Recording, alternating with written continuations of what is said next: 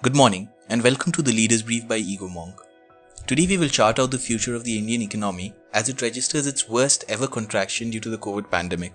Look at a new Chinese law that could affect any deal to acquire ByteDance owned TikTok and examine US companies flocking to be a part of the TikTok acquisition. The act didn't foresee an act of God. It just kept saying protected revenue should be taken care of. And it also said approximately at 10% growth, what is the actual revenue? And therefore it made sure that it hardwired giving compensation.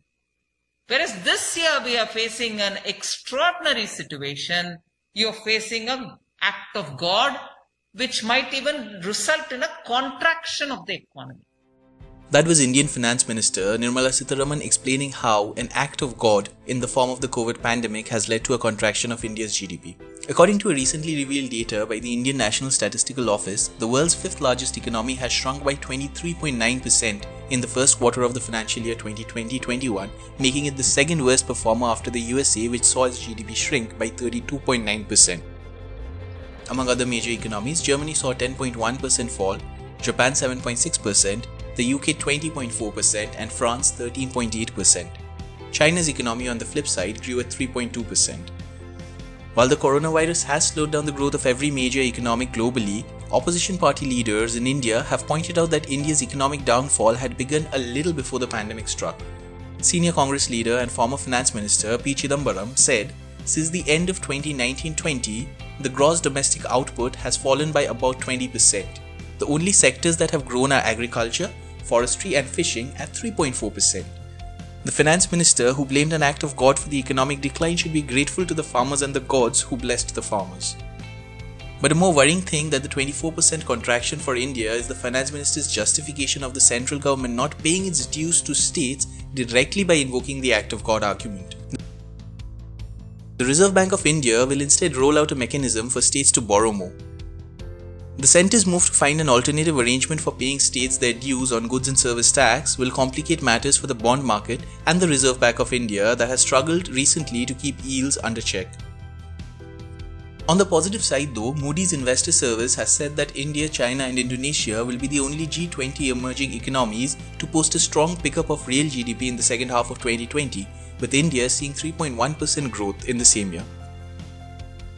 China, which is the only major economy to register positive growth for this quarter, recently updated its export control categories to cover artificial intelligence technologies. China's official Xinhua news agency quoted scholar Cui Fan as saying the updated rules could apply to ByteDance. ByteDance owned TikTok, which recently saw a federal ban in the USA, relies heavily on AI to make personalized content recommendations. With respect to TikTok, I, I want to put it in the broader context.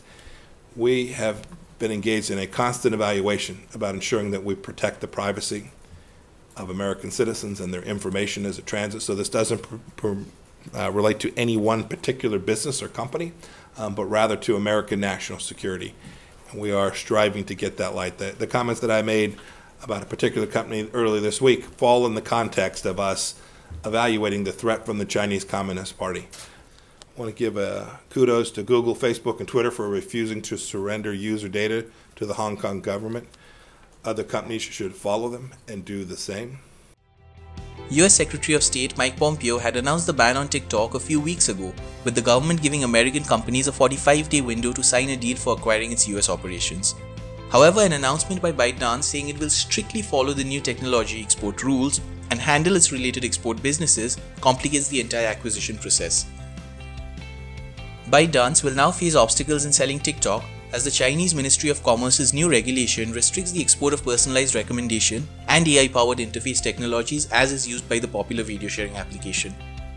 But despite expected complications in a formal acquisition of TikTok by US companies, Walmart has confirmed that it is interested in teaming up with Microsoft to make a bid for acquiring the application's US holdings.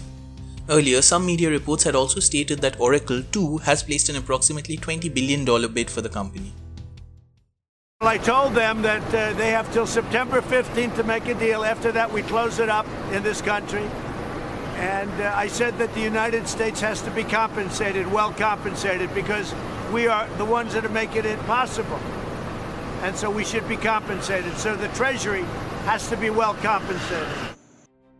Notably, after US President Donald Trump signed an executive order on August 6 banning TikTok, ByteDance filed a lawsuit against the US government questioning the legality of the move. The 45 day window was later extended till mid November.